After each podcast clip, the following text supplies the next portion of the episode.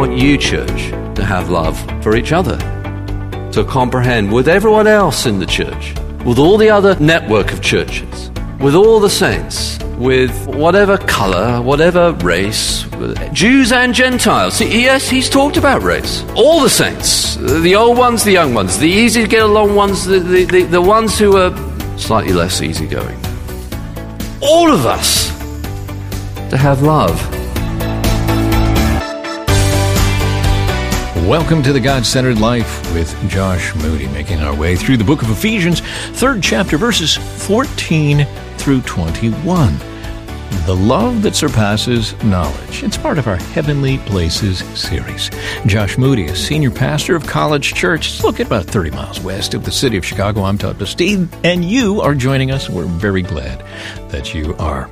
Uh, Josh, uh, love is one of the easiest topics for a preacher to tackle, isn't yeah, it? Yeah, so easy. Yes, it's it's it's uh, it struck me as often quite strange, but it's a very hard topic to preach on, and it's such a it's such a deep and profound subject, but it's hard for us to genuinely believe that we've been loved and to accept love, uh, particularly as it relates to truth and all the rest. Yeah, well, the very title of this uh, study surpasses knowledge. Right, right. Let's get to it. Third chapter of the book of Ephesians. Here's Josh. I remember the first time I preached on love in a church context. I was preaching uh, from the washing of the feet in John chapter 13 and John there says that Jesus now showed them the full extent of his love. And I chose that passage because, in my naivety as a young preacher, I assumed that every church would want to hear about love, and I thought it would be a nice and easy sermon. How wrong I was. I think I've rarely received more blowback from a sermon preaching on love. In fact, it has been my experience down through the years that whenever the Bible talks about love, there's a resistance. Why that is, uh, I've thought about a lot over the years.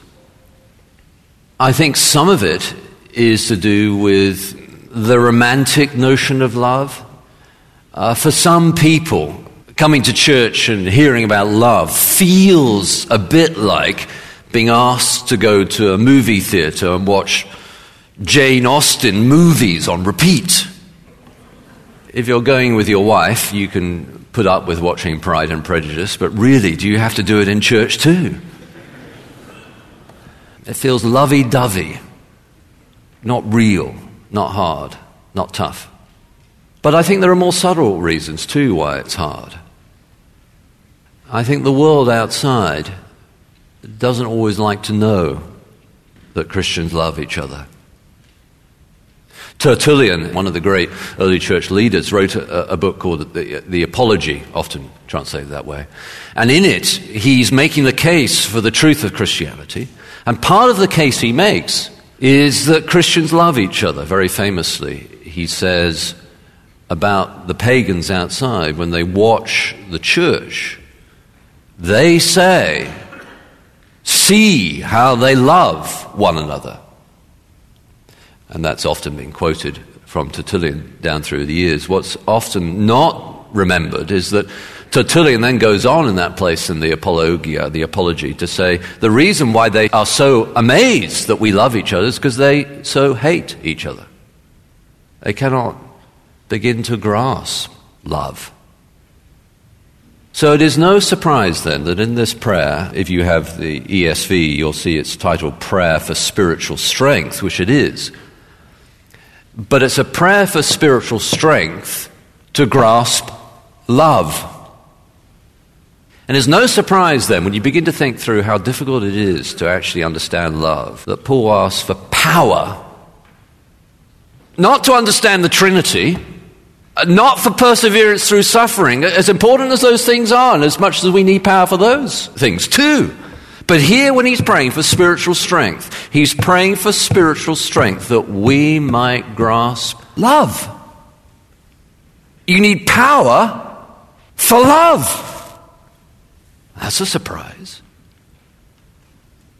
As I say, this, this passage here is praying for that power for love, and as he prays, he's revealing the kind of things that we need to understand. There are basically three. The first is what you might call the foundation, and the second is what you might call the expanse. If you think of it as a house, there's the foundation understanding of love, and then there's the whole expanse of it, the length and breadth and height. It's not really a house, it's like a house without a roof. It kind of, kind of expands and expands and expands and expands. The expanse of love. So the foundation, the expanse. And you think he couldn't get any more than that, but then he culminates with what I would call the fullness, that you may be filled with all the fullness of God. Notice to begin with that he's, uh, as I've already mentioned, he's praying I, for this reason. The reason is what he's been arguing throughout uh, the letter, namely that they are to be encouraged uh, by God's heavenly power, and he's explained the gospel. So, having done all that, and, and having already prayed, before that, that the eyes of their heart would be enlightened, that is, they would see something important. Now he comes back to pray again. And that really important thing he wants us to see, as I say, is love. So he's praying. Verse 15 From whom every family in heaven and on earth is named. Now, what, what does the Apostle Paul mean by that? Our last name in our family is Moody, which, by the way, does not mean grumpy. It, it, it, it actually means um, passionate, apparently. Um, and you know, your last name may be Smith or something, and that's how your family is named.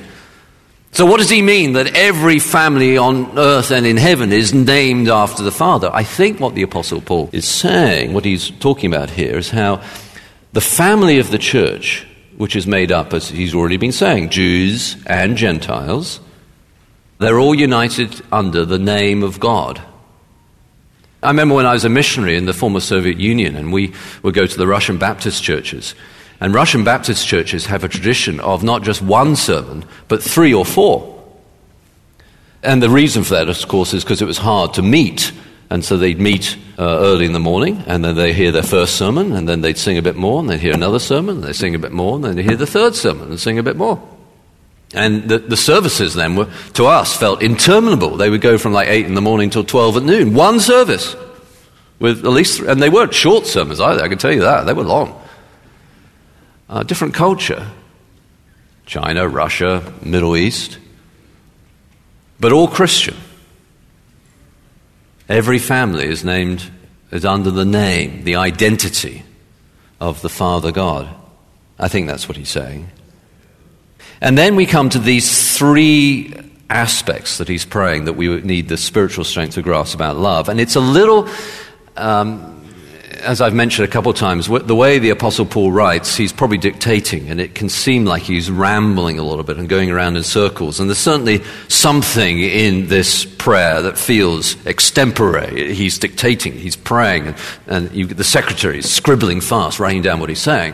And there's an element to that. You can't make the Apostle Paul sound more structured than he is. Uh, when John Stott, one of the great British preachers, used to preaching the Apostle Paul, one of the jokes about John Stott's preaching, who's one of my, he's, he was a great man of God. I don't in any way mean to sneer him about him, but one of the jokes that some of the young people used to make about his preaching was he, he was so good at preaching the Apostle Paul, he made the Apostle Paul sound much clearer than he really was. And, and so there's a temptation in preaching Paul to make it not sound. He was a Jew, of course, a Pharisee, a Middle Easterner, a different culture, and he's dictating. So he, we shouldn't make him sound like a sort of European Enlightenment rationalist. That wasn't the Apostle Paul. But there is some structure here, and the structure is around, in our translation, that, which could also be translated in order that. So he has three things he's praying for. And the first is verse 16 in order that, and this is the, the foundation, being rooted and grounded in love. And the second, in the second half of verse 17, he kind of circles back to the first again, that you, being rooted and grounded in love, which is his summary of what he, the first part, and then here comes the second part, may have strength to comprehend with all the saints what is the breadth and length and height and depth, and to know the love of Christ that surpasses knowledge. That's the second part, the expanse, the breadth and length and height and depth, expanding. And then in order that, the final part is just right at the end of verse 19, that you may be filled with all the fullness of God, the fullness, which then leads him on to famous, often used as a benediction, the end of services, but a famous praise uh, to God. A, a, a, he moves into extempore praise as he thinks about this love in his prayer. More on Paul's plan to grasp this love in just a moment. But first, a reminder that Josh selects a book each month and makes it available as our way of saying thank you to those who support us financially. We'll tell you a little bit more about that book towards the end of the program today, or you can go to our website and find out more. That web address, godcenteredlife.org. Back into Ephesians, the third chapter now. Here's Josh. So these are the three parts. The first essay, verses 16 and 17, is the rooted and grounded in love. Look how he describes it. And essentially, if you want to know in summary what he's saying here is, I'm praying that you who in the church would really be Christians. According to the riches of his glory, so the gospel is always about God's glory. Isn't that amazing thought? The good news of Jesus is about glorifying God.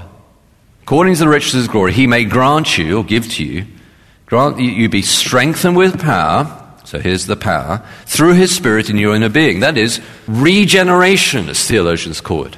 Being born again, coming alive, as he's uh, described in chapter 2, alive with Jesus, uh, raised with Jesus. This, this inner spiritual life. Jesus is in your heart. He's living in you. This is what it means to be a Christian. To be a Christian is to have Jesus dwell in your heart.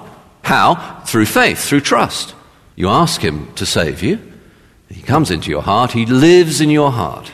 You ask me how I know Jesus lives? He lives within my heart. It's the basics. Rooted and grounded in love. It's having the love of God in you through faith. Now, are you a Christian? Do you know this love? I'm not asking whether you're a churchgoer. I'm not asking whether you've been baptized. I'm asking whether Jesus lives in you. Have you trusted Jesus? Do you have his love shed abroad in your heart, as the Bible calls it elsewhere? That when the rest of your reality, the rest of your life is going to the dogs, you know Jesus loves you because he died on the cross for sinners like you. Do you know that? Have you trusted him? Nothing else is more important. Not your finances, not your job, not your career, not even your family. Nothing is more important than your eternal salvation. Do you have Jesus' love in your heart? He's praying that they would, and I'm praying that you would too. But then the next level is expansive. So then he goes on, having been rooted and grounded in love, well, I'm also praying. I'm not just praying that you be saved. The most important thing, of course. But I'm praying more. I'm praying that you, having been rooted and grounded in love, may have, again, strength. So it is a prayer for spiritual strength, but for a purpose. What's the purpose? To comprehend with all the saints. With all the saints means with all real Christians. Uh, it's one of those words that in church history has been so confused. There are traditions within the church that use the word saint to mean a particularly eminent Christian. St. Augustine, uh, St. Cuthbert uh, was a lesser well known uh, saint in, uh, in the north of England, or uh, St. Boniface, uh, the great German saint who was the, the one who pioneered the gospel in Germany. There are traditions that use that word saint to mean an eminent Christian and seek to honor the person that way. It's not obviously wrong to honor eminent Christians like Boniface, who pioneered the gospel in Germany, or Augustine, or Chrysostom, the great Greek Orthodox Christian leader. But it's not the way the Bible uses the word. And the Bible uses the word to mean holy ones, and it is referring to those who've been declared holy through Jesus' work on the cross. Though they're sinners, we're also saints. Though we're sinners as, as Christians, we're also saints because we have Jesus' righteousness, declared righteous. That's the way Paul uses the word saints, always, as far as I can see. And so when he says here, this is the next layer, the expanse, the height and breadth and length of, of God's love, uh, he says to comprehend, you need strength to comprehend what? With all the saints, that is, with all real Christians. So now he's not thinking about our individual relationship with God. Are you saved? Which is the first level. Now he's thinking about the community experience of love. I want you, church, to have love for each other. to comprehend with everyone else in the church, with all the other Ephesian Christians, with all the other network of churches, with all the saints, with whatever color, whatever race, Jews and Gentiles. See, yes, he's talked about race. Not just the Jews, but also the Gentiles. They're now included. The whole, all nations. All the saints. The old ones, the young ones. The easy to get along ones, the, the, the, the ones who are easygoing, the ones who are uh, slightly less easygoing. All of us to have love. And I think that's why he talks about the breadth and length and height and depth. He's, he's thinking about all the saints. That whole expansive community of, of the church in Ephesus, but of course the global church and, and the church from the beginning to the end of time, the, the invisible church, with all the saints. It's a very expansive vision of God's love. But it's also very countercultural. I was reminded of this again when I was I, uh, I was reading in um, someone called George MacDonald. George MacDonald was in the 19th century Scottish Christian author who wrote a lot of poetry and some, uh, a lot of books, novels. He was a really interesting fish, interesting character, and very influential on C.S. Lewis. And C.S. Lewis, I discovered, was C.S. Lewis's whole imaginative, imaginative world with Narnia and all that was, was, according to Lewis, triggered by reading George MacDonald, in particular one book of his called Phantastes. And I thought, well, I've never read that. I need to read it. And so I read it. It's a very strange book. Really odd. And I, was, uh, I like reading books, but I, I, it was one of those books where I thought, I'm going to finish this. You know, you got books like that, probably one of mine. You thought, I'm going to finish it. It's the pastors, I've got to finish it. Um, so anyway, and I did finish it. And I'm glad I did. But there were some lines in it that were quite amazing. And one line there was about love, and I won't be able to quote it exactly right, but basically what George MacDonald was saying was we think that the blessedness of love, that is, the happiness that comes from love, we think that the blessedness of love is being loved. But actually, the blessedness of love is loving. That's what makes us happy. It's that sort of thing I think the Apostle Paul's talking about here the length and breadth and height and depth of love to comprehend, to experience, not just comprehend intellectually, but to experience all the saints. That we here at College Church should be the kind of church when someone comes in and they say, as Tertullian said that the pagans used to say about the early Christians, how they love one another. Wow, they love each other. It would be great if people come in and say, well, it's a wonderful building, they're so well organized, uh, they do everything right, uh, they, they, really know what they're doing, and wow, that was a great. But the most important thing the Apostle Paul was praying is that they would come in and say, wow, they love each other. I think that's true to some extent here, but I'm sure we could grow in it. How could you love the new members? Who could you invite back to your home for lunch? Not always planned. I think we're very good as a church. We're a planning church. Everything is planned. There's a church schedule. You know, the new members is 11 o'clock and it's been planned for a week. We're very good. And planning is good. But to, I think it's the Marines that say that Marines don't plan, they adapt. So maybe have some adaptive love. Maybe plan that there'll be someone around your lunch table each week but you're not sure who. And you come in and you go, I wonder who I'm going to invite this week. See how they love each other. That sort of thing. Tangible, practical expressions of love with all the saints. It surpasses knowledge because it's not just intellectual, it's experienced.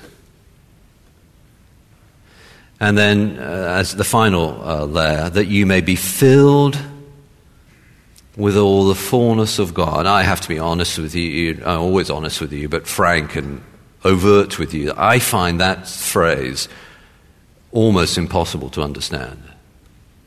And I'll indicate why briefly, and then I'll try and do my best to explain it. But Paul was saying, you Ephesian Christians, I'm praying that you be filled with all the fullness of God. What, what can he mean? And I know someone's going to come up to me afterwards, and I said, I read a commentary by D.A. Carson. He told me what it means, and here it is. Like, I've read the commentaries too, and they're helpful to some extent, but it's not easy. Okay, according to the Apostle Paul, who is God? He's God of Abraham, Isaac, and Jacob. He's the God of the scriptures. He's the God of providence. He's talked about uh, the blessed be, chapter 1, verse 3. Blessed be the God and Father of the Lord Jesus Christ, who's blessed us in Christ every spirit. He chose us in him before the foundation of the world. He breathed death. This is the God who's sovereign over everything. He. He's, he's the God who sent Jesus, His great love, the, the, the God of, of Calvary. He's the God of the fulfilled blessing of Abraham, the gospel going to all nations. He's, he, he's omnipotent or powerful. He's omniscient. He knows everything. He's infinite. He's omnipresent and he's transcendent yet immanent. I'm just using a whole bunch of long theological words, but you get the point. This is God. And now he's praying that we will be filled, not just with God, which I think I could understand. Uh, we have the Holy Spirit within us as Christians, but filled with the fullness of God. What can he mean? How can a finite person have an infinite being fully in him or her? And I think he's, and this may be oversimplifying it, but I think what he's talking about is Jesus, who is the fullness of God, fully God. And I'm praying that you would have Jesus in you and therefore have the fullness of God in you. And which leads him to, to praise. Now, to him who is able to do far more abundantly than all we ask or think. And I wonder whether the Apostle Paul was even beginning to go beyond what he could comprehend. According to the power at work within us. Again, it's power. We need power to begin to grasp how much God loves us. To him be glory in the church and in Christ Jesus throughout all generations, forever and ever. Amen. Or as the well known hymn puts it See from his head, his hands, his feet, sorrow and love flow mingled down. Did e'er such love and sorrow meet, or thorns compose so rich a crown? Love, so amazing so divine, demands my life, my soul, my all. That's Josh Moody, and this is the God centered life. Josh, you're wrestling with the phrase filled with the fullness of God. And yes, I can see why that's yeah. hard to really get a hold of. Right. We're talking about the Holy Spirit, we're talking about Jesus. Seems that both would work. Yes, it's, it's the wholeness of God filled with Him by the Spirit, the Spirit of Jesus. And uh, it, it's meant to leave us uh, with a sense of wonder, isn't it? Hmm. That sure if we're, does. yeah, if we're if we're a Christian, we, we are filled with all the fullness of God. How extraordinary! What a great gift it is then to be one of His people. Yeah. Fantastic. All right. We're going to continue looking at uh, Ephesians, the dynamic of the church, and actually sliding over to talk about unity when we get together next time. Hope you're going to join us for that. We'd love for you to swing by our website, godcenteredlife.org. You can sign up for a devotional there. Comes in the form of an email each day. And not only do you get the devotional, there's links to the studies and other resources as well. Our website is where all of that's taking place, and it's godcenteredlife.org org. We hope you're going to take advantage of it. Uh, next time, continuing in Ephesians, as I said, and we're asking the question well, unity, but at what price? There's this massive desire today from the political elite and the talking heads to try to generate unity because everyone's aware that our society is fragmenting. But the way they're trying to do it is to minimize truth speaking. Chasing down that unity from the book of Ephesians when we get together next time. There's resources available for you and a chance to partner with us at GodCenteredLife.org. And this is your invitation to join us around God's Word right here next time for The God Centered Life with Josh Moody.